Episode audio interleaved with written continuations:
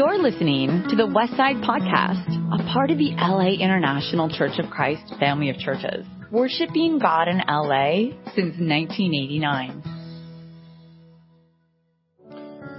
Amen. That was awesome. Uh, Richard and Karima, thank you for sharing your life. Really appreciate how much you guys have meant to the whole West Side. Couple things we want to talk about. I did want to let you know that we are ending our Black History Month celebration next week, and we have a special uh, couple coming in. They have led the church in Lexington, K- Kentucky, and that's Greg and Allie Campbell, and they're coming in to speak. Uh, they are also not only speaking to us, but they are actually available as a ministry staff couple. So we are in a process of interviewing a variety of different couples for uh, staffing in the coming months. So uh, they're going to speak next week, and then we're going to have after church uh, picnics out in the park right after church, and we're going to kind of pair up with our small groups and in our house church groupings, right, with campus singles and marrieds together. So that's next Sunday. Be prepared for that. We're going to have lunch together out in the park. Your own little uh, small group grouping with house church grouping. We'll have picnic together. We'll have some great fellowship, and it'll also give us a chance to meet that, the couple that's coming in as well. And they're going to speak and preach for us. Amen. Yesterday was my 28th wedding anniversary. And I just gotta say, Carrie, you are my best friend, my hero, my partner, uh, my love, my joy. I love uh, serving God side by side with you.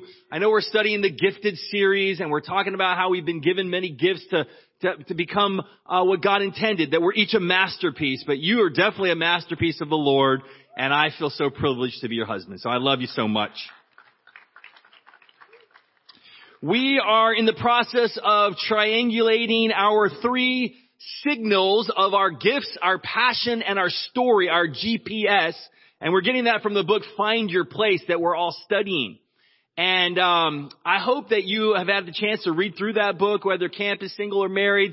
It's, it's tremendous material to help us learn how God has uniquely made us to fulfill His will. And well, today we're going to do uh, the second of the, the three signals, which is your passions.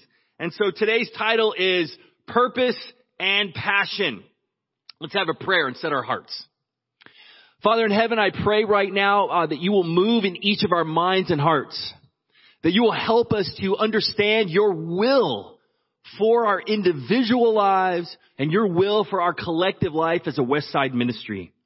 Please help us, God, to open our minds, to submit ourselves to your word, to be inspired, and to tap into our deep passion that you've put inside of us so we can serve you in a powerful way. It's in Jesus' name we pray. Amen. What comes to mind when you think of passion? I know most people think of feelings, deep, strong uh, feelings, or doing something or having an experience where you really feel alive. And you feel, you know, we say, I feel passionate about that. And as we discover our God assigned passions, we're going to shift from a sense of feeling maybe lost or maybe not so motivated in our mission and service to God to, I believe, having a sense of clarity and direction. So when you add in an understanding of what your deep passion for God is, you're going to tap into a power that I believe will really motivate and help us pursue our calling. So we're going to look today at the idea of your passion. Your passions for the who, the what, and the how that you were made to fight for. And we were all made to fight for something. And we were all made a masterpiece. And so the theme of our series, Find Your Place, and this gifted series, is that you are a masterpiece of God made uniquely by God and you have a mission.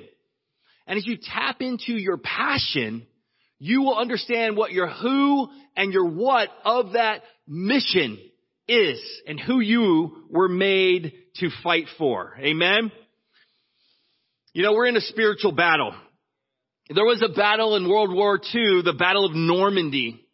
It was one of the most bloody and intense battles. It was depicted apparently quite accurately in the movie Saving uh, Private Ryan, and and they had this battle scene. Well, a funny idea, and, and I've seen this depicted, and even one of our old Civil War battles, it's kind of called the, the battle where they had a picnic going on. I want you to imagine a battle scene like this on the beach of Normandy, Imagine a family just sitting down having a picnic in the middle of all the war. It'd be insane, right? You'd think, you're crazy. Get up and fight the battle. Get involved. And yet many people, unfortunately in our day and age, don't recognize that there is a world at war spiritually. And they don't necessarily take their battle position. They don't tap into what their passion is. They're not seeing it for what God intended for you to see it as. And so you can be lost in the middle of a great battle. And the truth is the Bible teaches each one of us is born into this world at war, a spiritual war, and your mission, your masterpiece mission, what you were uniquely designed and made for, is your battle station in this war. Let's read Ephesians 6 together. Finally, be strong in the Lord and in his mighty power. Put on the full armor of God so that you can take your stand against the devil's schemes. For our struggle is not against flesh and blood, but against the rulers, against the authorities, against the powers of this dark world, and against the spiritual forces of evil in the heavenly realms. Therefore put on the full armor of God so that when the day of evil comes, you may be able to stand your ground. And after you have done everything, to stand. And you can see the apostle Paul writing is talking about a great cosmic battle going on. I've highlighted some of the words rulers, authorities, powers, the dark world, the spiritual forces of evil. We need to comprehend that you are in a spiritual battle. I was talking to a friend who uh, was recently seeking a Christian counselor and she was talking about how inspired she was that her Christian counselor brought up the spiritual battle. And, and she realized that so much of what she was going through had to do with the spiritual war going on in our culture. It's a real thing. And we know across our globe, there are giants, Goliaths. You know, we studied the, the story of David and Goliath, which we're going to look at a little more today. And I know last week Justin talked about that. There are Goliaths of poverty and disease and homelessness in our world, of sex trafficking. You know, before the, you know, COVID-19 pandemic and, and crisis, in the news quite often was what was known as the opioid crisis in America. And I don't know if you're aware of this, but 136 Americans die every day from opioid overdose. overdose. Since 1999, 840,000 Americans have died of these drug related deaths. Sadly, in 2016, the end of 2016, my own cousin-in-law, Carrie's first cousin, Natalie, died of a fentanyl overdose, aged 34 years old. Left two beautiful boys. We're in a war. You know, addiction oftentimes is something that we get stuck in because we're masking other pains, right? We're looking to, to mask the pain. There's a spiritual war going on. We face it in our relationship with one another all the time. See, these types of difficulties and sins create a systemic demonic evil that does exist. And you know, we're called to a battle to change it. Amen. We have a reason to be here. We have a purpose. I'll never forget the feeling of recognizing that I had a reason to live that was far greater than the so-called American dream. I was here to change the destiny, both the present and eternal destiny of other souls on this earth. And you are called to the same. Unfortunately, we oftentimes don't fight the right battle. You know, fighting these huge systemic evils is like a David and Goliath battle, isn't it? Look across the, read the headlines. There's challenges out there all the time. And if we don't walk in faith and understand our passions clearly, we're going to ignore our responsibilities and we, we can miss the right battle. We could be like, uh, you know, ever been to a family when, you know, family affair when two of your family members get drunk and they start fighting? I have. Not a good scene. Ever been to a sporting event for your kid and instead of cheering for your team to win the, to win the actual game, you see a fight break out among parents. I did a little internet search on, okay, fights during sporting events. I could not believe how many headlines, people going to jail, parents punching other parents, parents, parents punching coaches, coaches punching parents, parents punching referees, and referees punching them back. You know, we're made to be in a battle, but we gotta make sure we're not fighting the wrong battles. We gotta make sure we're tied into this spiritual war that's going on that affects every soul on earth. And you are called to a mission.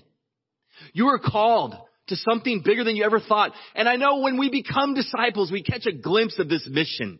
We go, wow, I get to make a difference in the eternal destiny of people. But if you've been doing it long enough, sometimes you can lose your passion. Or you've lost sight of exactly what it means or looks like. And I hope you can regain that today. We want to look really closely at this idea of your passion and to fight the right battle. I want to uh, harken back to the story of, of David and Goliath. And certainly in this story, the Israelites had a long-term standoff with the Philistines. For 200 years, the Philistines had harassed uh, and, and been a problem oppressing the Israelites and invaded their territory. And so they were in this, this war. Now it was, it was supposed to be at war, but they had this, this champion battle. It was not really a war. Uh, David, you know, he was a shepherd and he was the youngest of his brothers and his brothers, uh, were sent off to the battle line. They were on the front lines, but David's father calls them and says, hey, go and check on your brothers in the battle with the Philistines. See what is going on. But when he arrives at the battlefield, he finds something surprising. They're, they're not doing anything. They're just sitting in their foxholes. They're doing nothing. And again, it was because of this, you know, historical example of what's known as champion warfare, where a champion of one army would, would be chosen and get out in front of the army and say, hey, send your best guy. Whoever wins, you know, can then win the battle. It saves a lot of lives. But the Israelites were afraid of the champion the Philistines had put up. The guy who's, you know, incidentally his name was Goliath, and now that has a whole other meaning in our, you know, English culture, right? There's a, a roller coaster called Goliath, and if you're a Goliath, that means you're intimidating and powerful. So they picked their best, the Israelites didn't have one. King Saul should have been. He was a, a head taller than the others, but he wouldn't battle. So David comes on the, scene. And I want to read here. It says, the, Philistine, the Philistines occupied one hill and the Israelites another with a valley between them. A champion named Goliath, who was from Gath, came out of the Philistine camp. His height was six cubits and a span. Certain historians say that's as tall as nine and a half or ten feet. Others say maybe six and a half feet. It's debatable. He was a big guy though. He had a bronze helmet on his head and wore a coat of scale armor of bronze weighing 5,000 shekels. Some say that was 125 pounds of, a, of, a, of armor on his body. On his legs he wore bronze greaves and a bronze javelin was slung on his back. His spear shaft was like a weaver's rod and its iron point weighed 600 shekels. They say that was about 15 pounds. Just the head of the, of the spear. And his shield bearer went ahead of him. Now, what I want you to understand here, we're going to be talking spiritually here. And what we find in the scriptures is God gives us these historical events, and I believe this is a historical event. But there's meaning, double meaning. And I want you to see Goliath today, not simply as the historical figure who fought the battle and lost to David, but as the Goliath of spiritual warfare that we have to face. You know, interestingly, the Philistines worshipped many false gods, the, the god of Dagon and Molech. These were gods of fertility. And oftentimes in their worship, in these pagan worship ceremonies, they even offered children in their deception to these false gods. Burning children in a bonfire thinking that would please God. And you know, that reminds us of many things in our own culture through history. The Holocaust. You know, the, the, the concentration camps. lynchings in our own country, approved of in our culture. Even reports in the past several years of orphans being taken from, Euro- uh, from European orphanages and then sold so their organs could be harvested. This stuff is going on in society today. Not to mention the disgusting issue of sex slavery that still exists in the world right now. I want you to see these enormous issues as the Goliaths. And we, we're the David. We're outmatched. There's no question. We are outmatched. And when you think of injustice in all its forms, think of Goliath. And I want you to believe that God has a plan for us. Let's not domesticate Goliath into something simple, right? Let's not domesticate him into simply being, hey, the Goliath is my personal goal to get a, a promotion. Or my Goliath is, I hope my kid scores a goal in the next game. Real Goliath is a battle that's destroying lives. It's so much bigger. And God is picking unlikely candidates like David the shepherd boy. And David, you know, he got in there and he wanted to see what was going on in the battle. And we read right here, when he got to the battle line, David asked the men standing near him, what will be done for the man who kills the Philistine and removes this disgrace from Israel? Who is this uncircumcised circumcised Philistine that he should defy the armies of the living God? You see, he sees the battle and he is ready to fight. There are battles going on. You know, we live in LA, the city of angels. And we need angels because there's a darkness over the city. The sin is rampant. Depression is rampant. Living for fake sense of security is rampant. Sin overrides all kinds of things. There's a false hope that is presented in LA. And the real hope is found in the Word of God and in the Spirit of God. And He is calling you to this battle. Let's not be those that just say, you know, I'm really busy. My time is, is filled up. I'm so busy just taking care of things that I've got to do. I, have got a full plate of things to do. I'll just make a small donation to help out right here. I'll, I'll donate just one hour a week. i'll I'll give a little bit. David ran to the battle line to get into the battle. And I would say for all of us, God is calling us to figure out our passion so we can get in this battle. It's needed. You are needed. I was so inspired. We started the West Coast School of Missions in LA. And we had, uh, uh, it's not only for the LA school or LA church, it's for all the Southwest churches. We had uh, 50 students that joined the West Coast School of Missions to be trained in ministry this past three days. I'm so inspired and grateful. I know we had five of our own students that attended right here from the West Side. Thank you. You are needed. Every one of us is needed in this battle. Let's look at David as he talks about his passion. David said to the Philistine, you come against me with sword and spear and javelin. But I come against you in the name of the Lord Almighty, the God of the armies of Israel, whom you have defied. This day the Lord will deliver you into my hands, and I'll strike you down and cut off your head. And the whole world will know that there is a God in Israel. All those gathered here will know that it is not by sword or spear that the Lord saves. As the Philistine moved closer to attack him, David ran quickly toward the battle line to meet him. He ran. He saw the battle at hand and he ran because he said, I cannot stand for this defiance of God. We've all had tragedy in our life. We've all had hard times. We all have a story, and that'll be next week's lesson about the stories that we have that speak into our mission. But we have a passion that God puts in us. And I hope today your passion can be awakened the way David's was awakened. And that's the big question I want you to answer. What is the name of your Goliath? Who do you want to fight for? What battle are you running toward? Where do you sense a problem, an injustice, a wrong that needs to be righted? This is really important. It's worth taking time to really probe and figure out in your own life. And I want to talk today practically about three aspects of your passion. These three aspects will help you figure out, God, what are you calling me and who are you calling me and how are you calling me to serve? Your people passion, your cause passion, and your influencing passion. I'm going to talk first about your people passion.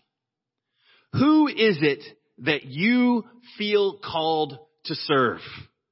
There are certain people groups. Usually it has to do with, with when you were called to know God and find God and when you were converted to Jesus at the cross usually that'll speak into what you're inspired to do now. And you know, we've been a campus movement for many years, and I'm glad we are. And so many of us, even old guys like me, I, I was converted as a senior, graduating senior at UCLA.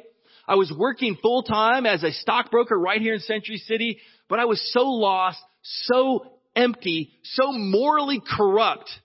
I was desperate for meaning in life.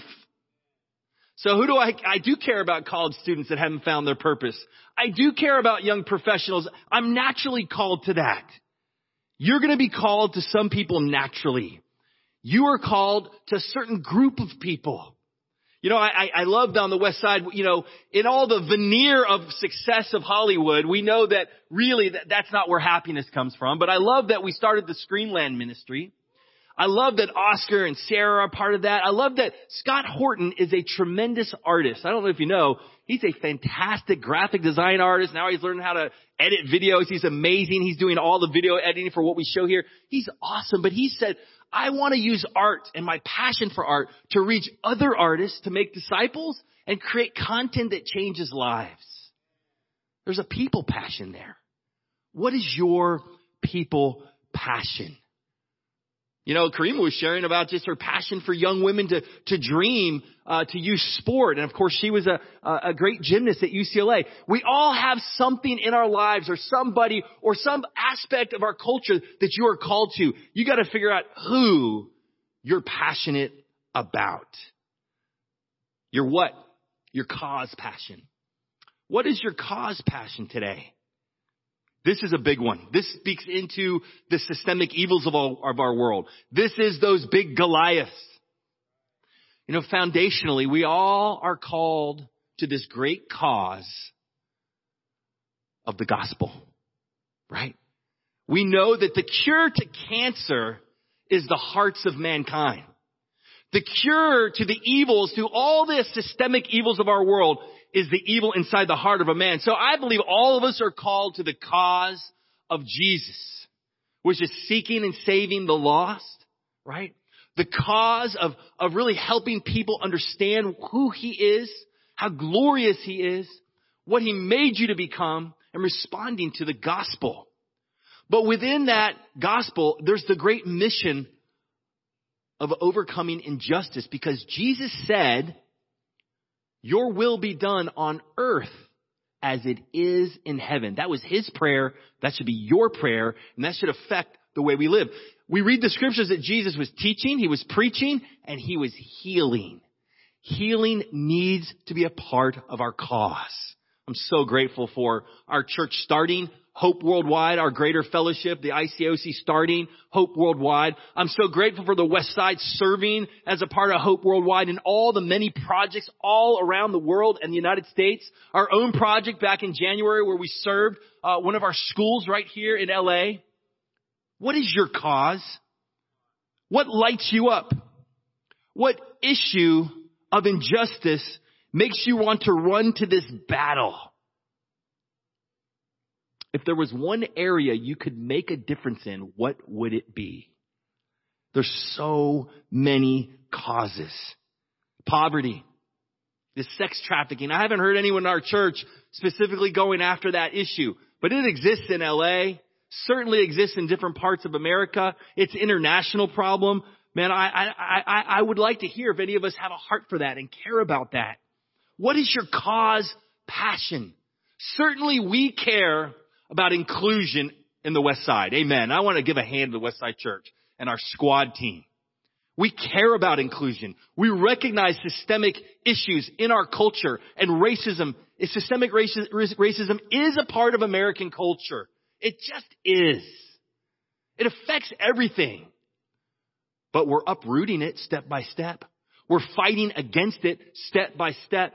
We're changing our mindset so we can live out that famous speech that we're not judged by anything except the content of our character and not our skin color. Amen. What is your cause? What are you passionate about? You know, in our congregation, there are a lot of you that serve in incredible ways. I do want to hold up two of our, our Albo sisters, our little bit older sisters. I've shared this many times, but they inspire me, and that is Patricia and Asia. And they have a heart for the homeless issue in LA. And I'm not only them, I know many of you do. I know we served in June, uh, giving out resource cards and food and pro- and really trying to solve the problem. But how can you not care about that issue in LA? How can we not have that on our heart, right? Everywhere we go, it's an issue. And it's not healthy for us to drive by homeless people and not care. I don't have all the solutions, but we do need to care. I've tried to get many in a homeless shelter. Most of them tell me no, I'm happy on the street. And that's just reality. So the issue is deeper than just having houses for them. There's spiritual issues going on. But what is your cause? Passion? I know many of you, it, it's simply the cause of the gospel, and I, I'm so inspired by you. I, I think of people like Chuka, who Chuka is in Bible studies every single week since I've moved here to the West Side. I mean, he, he runs two companies and yet he's in Bible studies at least twice a week, uh, you know, on, in general, about twice a week, studying the Bible, because he's got this passion. When he was a college student, he was converted out of a fake religious viewpoint, and he has a mission that means more than making money, and I love that about him. There are many of you that are the same. My, my wife's that same passion. I mean, Kenny, I mean, he is so passionate about ministry. He has said, I'm a minister, and let me tell you, Kenny is passionate about the vocation of being a full-time minister. He's a minister for the Air Force, for the West Side Church. He helps out the hospital. He helps out the teams, uh, school, school chaplains. And let me tell you, being a pastor, being a, a, a full-time minister is a complex, difficult, and highly skilled profession. Highly skilled profession. Kenny's got three master's degrees and he probably realizes I need more because I don't know what I'm doing all the time.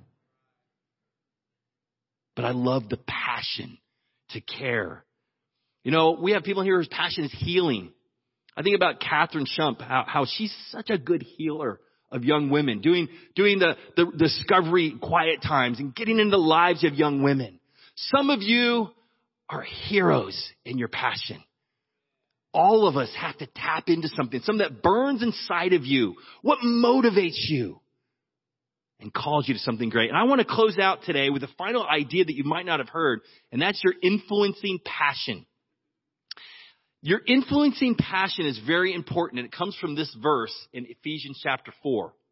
It says, But to each one of us, grace has been given as Christ apportioned it. It was He who gave some to be apostles, some to be prophets, some to be evangelists, some to be pastors and teachers to prepare God's people for works of service so that the body of Christ may be built up until we all reach unity in the faith and knowledge of the Son of God and become mature, attaining to the whole measure of the fullness of Christ.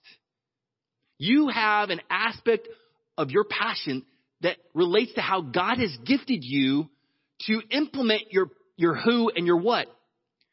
And that is Apostle, prophet, evangelist, shepherd, or teacher. APEST is a help, helpful acronym for that. Each of us is stronger probably in one than the others. Only Jesus was perfect in all five. The apostle launches new ministries, is a sender, is like a missionary, wants to start new projects. A prophet calls the truth, wants to hold people to the fidelity of the Bible. I think of my wife. I think of guys like Kenny, absolutely. Many of you are prophets. Evangelists are recruiters. I'm definitely, I'm, I'm an appointed evangelist. I'm a recruiter to the cause.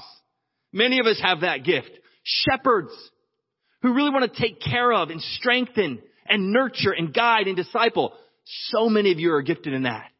And some of us are great teachers. We organize, convey God's teaching and truth. I think of Mark Shaw and Kenny and uh, Tim, and so many of us have gifts in this area.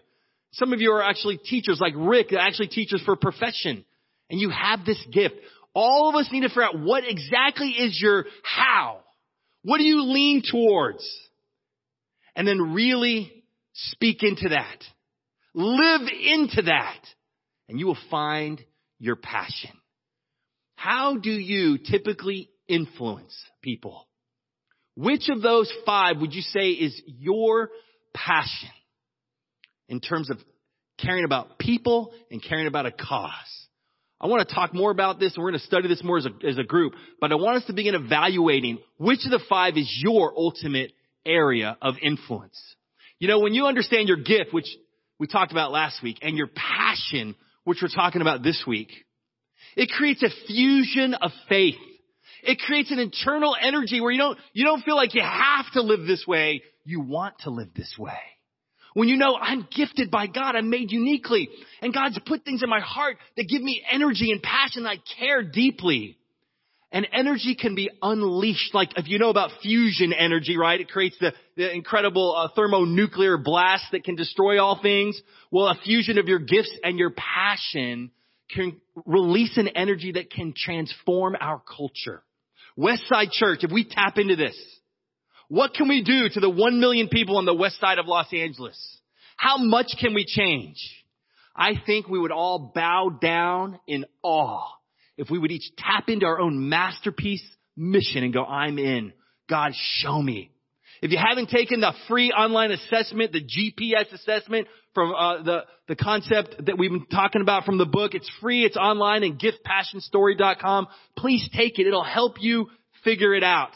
But I want to close off before we um, before we answer these questions. I want to close off with the thought on the cross. The ultimate Goliath is human sin, and Jesus won that battle, didn't he? At the cross, even though he didn't know if we would respond, he gave his very life to overcome and cut off the head of sin in humanity and give us an open door to faith. He is our ultimate David, the better David. And he's calling you to fight the same Goliath, knowing that you are new, you are brand new because of the battle that Jesus won at Calvary. At this time, we're going to do what we traditionally do before we take communion, and we're going to have a discussion. And then we're going to pray. We'll take the elements to remember the Lord and what He did for us. So the question right now is, are you ready to join the battle? And what are your passions, your people, cause, and influencing style? Just meet, meet with two or three people near you, in front or behind or right next to you, and let's have a five minute discussion, and then we will pray for communion.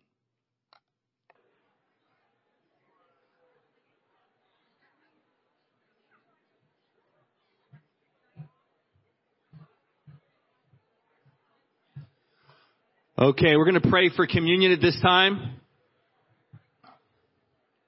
If you don't have the uh, elements, please raise your hand and the ushers will hand out the prepackaged uh, bread and the and the fruit of the vine. And uh, just a, a, heads up, when we take communion, you know, Jesus says, do this in remembrance of me. The, the, the goal here is to re- remember that he gave his body and he shed his blood. And that's why we do this every week. Let's pray. Father, thank you so much for this time to reflect on uh, Jesus being the ultimate David who, who overcame the ultimate Goliath. And we're so grateful to reap that victory in our own life through forgiveness. Thank you for Jesus for your body broken and given for us and your blood shed that gives us a new start every moment of the day. It's in Jesus' name we pray.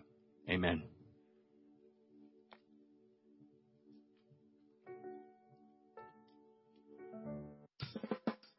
You've just listened to the Westside Podcast. For more information about our ministry, please visit thewestsidechurch.com or laicc.net.